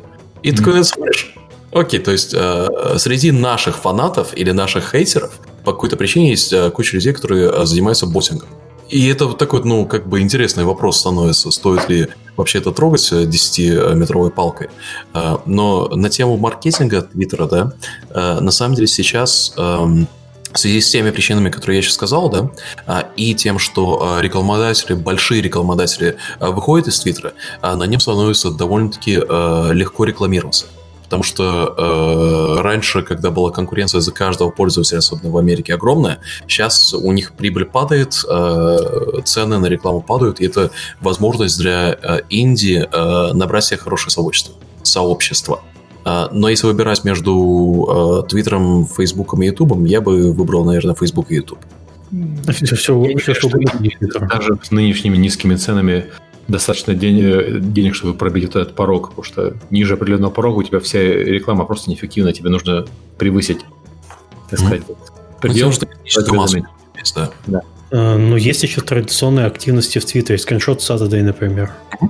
где инди-разработчики обязаны просто участвовать следить за трендами. Ну, есть э, э, opinion-мейкеры в Твиттере, mm-hmm. Даниил Ахмат, там, Рами Измаил, за которыми надо следить, типа, и они периодически вкидывают всякие, всякие полезные активности для инди-разработчиков. Mm-hmm. Так На что, которые другие инди-разработчики смотрят. Да, так что там, да, там надо проявить некоторую активность, чтобы оно все заработало. Потому что очень часто, конечно, создают Твиттер, но они просто в большинстве проектов это мертвые. Твиттер. Угу. Выкладывайте гифки, видео э, со своих проектов. Угу. Посмотрите, как у нас Твиттер ведутся для наших локальных проектов. Не основной аккаунт нашего проекта, а тех проектов, которые у нас да, должны выйти. Часто. Угу. Да, должны выйти через ну, в, ближайшем, в ближайшем будущем. Угу. Посмотрите, что мы там делаем. Это хороший пример. Это, это не самая реклама, это действительно хороший пример того, что нужно как минимум делать для того, чтобы э, использовать Twitter по назначению для разработчиков игр. А, Black Skylands, могу сказать, хороший Twitter у нас.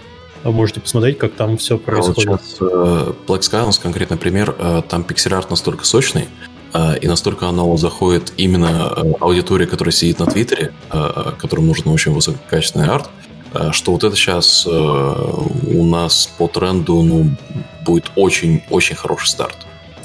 Пальцы скрестим, но а, игрушка реально доказывает, что она заходит. А еще я хочу добавить, что если вы используете те же самые скриншот Saturday на Твиттере, гифки и так далее, не ограничивайтесь только Твиттером. Идите на Гифи, идите на Imshore, идите на Reddit и так далее, чтобы э, тот же контент, который вы делаете для одной платформы, делайте его на все платформы одновременно. И вы никогда не знаете, на какой из них это лучше всего зайдет. Ну, пожалуйста, далеко за примером ходить не надо. 30 апреля пост у Black Skyline, закрепленный твит, у него 4000 лайков. Э, там, по сути, гифка на 30 секунд. Mm. Ну, небольшой видеоролик. Все вот таким вот образом работает, набирается. Не надо игнорировать, но надо понимать, что вы делаете. Поизучайте другие твиттеры других игр. О, да, я вот здесь фотку со шпротами запостил на нашем твиттере. Класс. Кто? Я, я тут серьезные штуки пытаюсь, а ты твои шпроты там. Я понимаю, Алекс, ностальгия.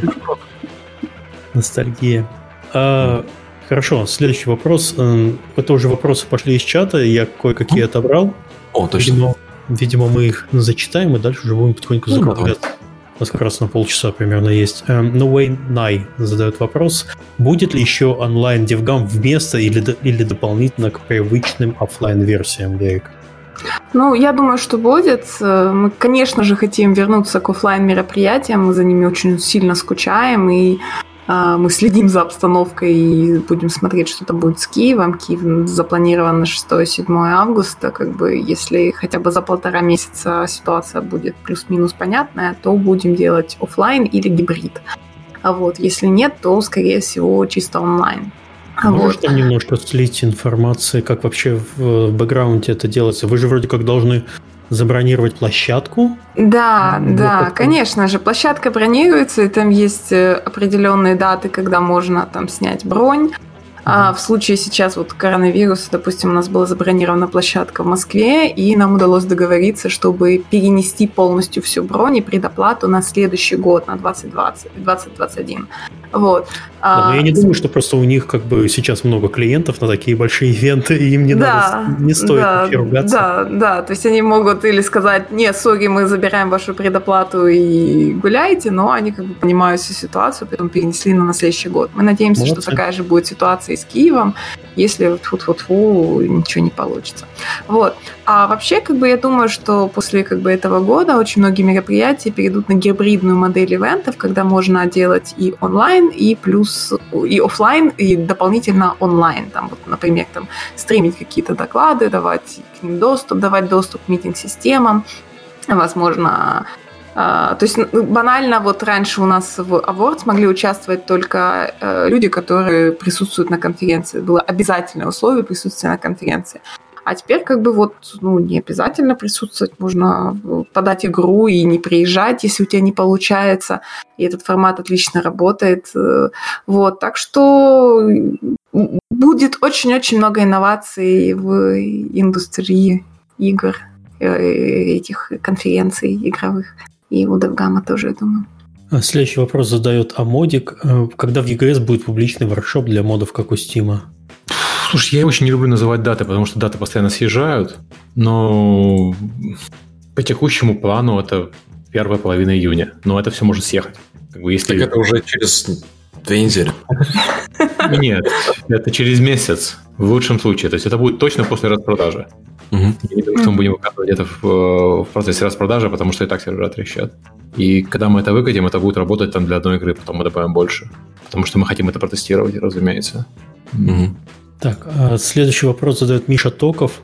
А, есть вопрос насчет слежения за игровыми новостями. Как держать повестку, чтобы не болела голова от количества информации и успевать работать и заниматься своими делами? Как вы это делаете? Отличнейший вопрос, а? Ну, свои потоки информации каждый, конечно, настраивает сам. Я все новости из Твиттера получаю. Надо просто следить за частотой своей ленты.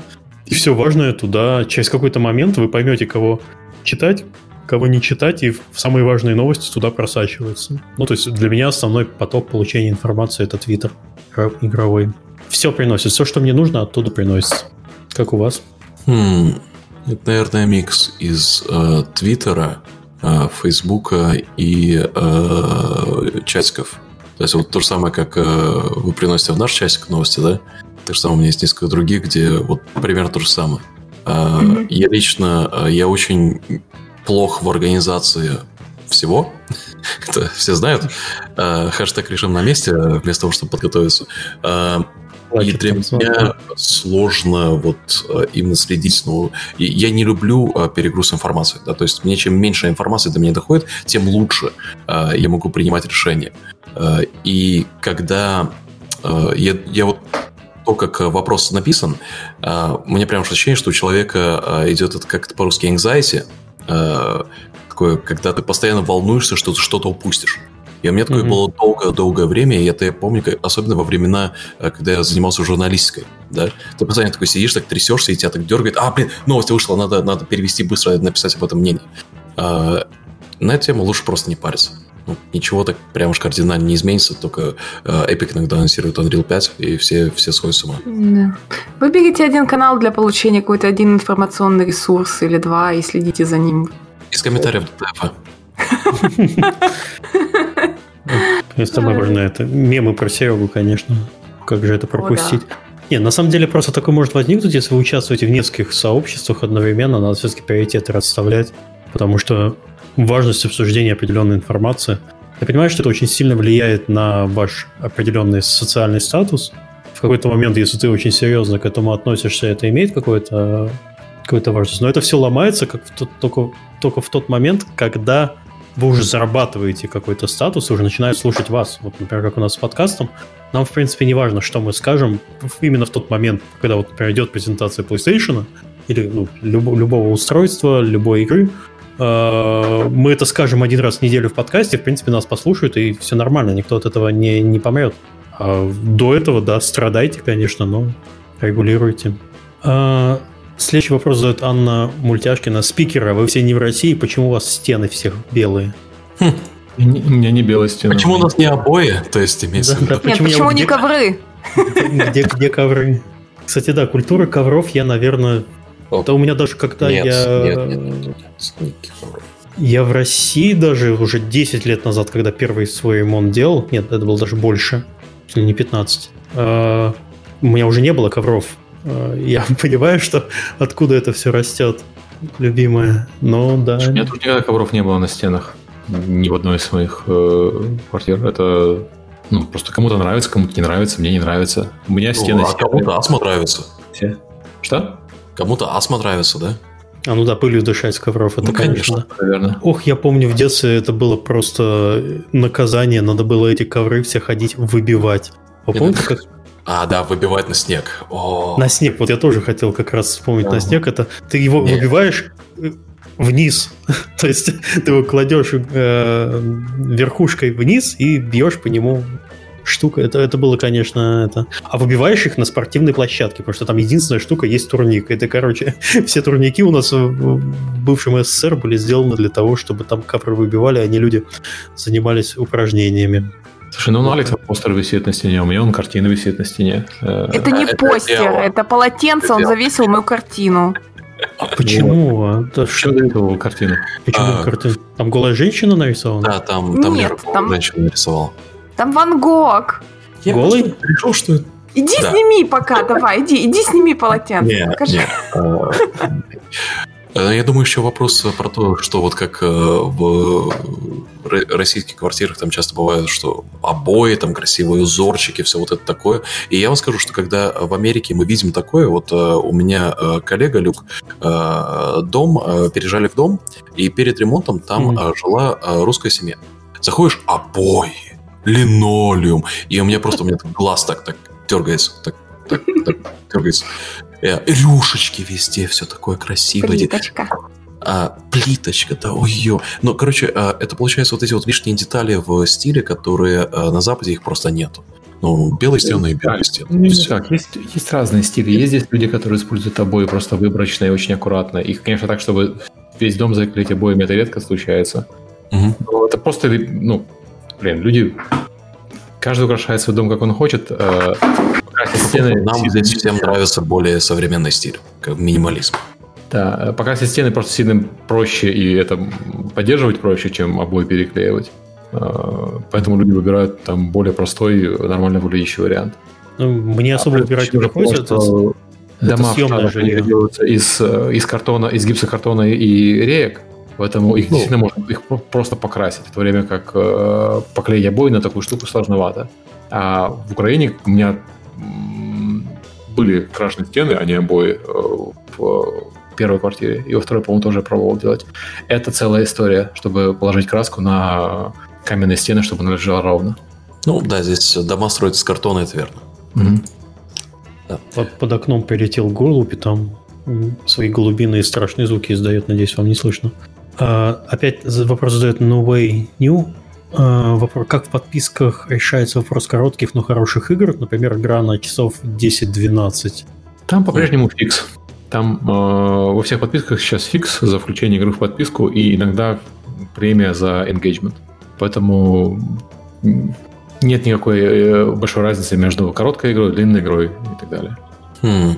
Я думаю, что я могу сказать на эту тему, что не под НДА.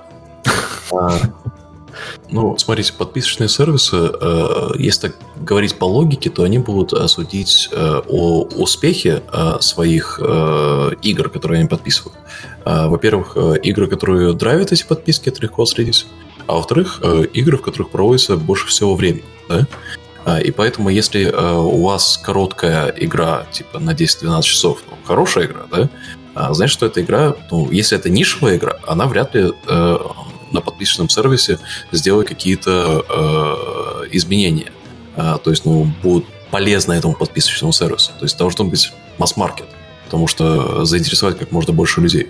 И вот я смотрю на игры, которые у нас в топах э, на э, Game Pass е, э, и они в основном это игры, которые э, либо можно переигрывать очень много, э, либо большой масс-маркет. То есть э, хорошие, но короткие игры, но главное не нишевые, если э, говорить про подписчный сервис. Или какой-то огромный бренд, который вам задрайвит кучу подписок. И последний вопрос, который, все, во все. который у нас есть, это Curious Sam задает. На стриме Disgusting Man прозвучала реплика о том, что Unity подходит для одиночек, а Unreal это для проектов с бюджетом. Не совсем понятно почему, согласны ли вы с этим, если да, то почему? Я не согласен. Есть на Unity э, Pokemon Go, например, проект с бюджетом. Есть на Unreal Engine проект одиночек э, совершенно потрясающий. Кайн тот же самый э, в одиночку сделал, сделал в Инфей.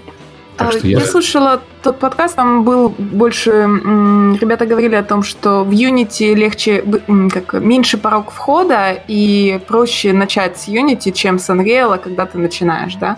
Начать а, и, соответственно, сложнее. Да, а закончить сложнее. И вот именно из-за этого как бы первые игры появляются в первую очередь на Unity.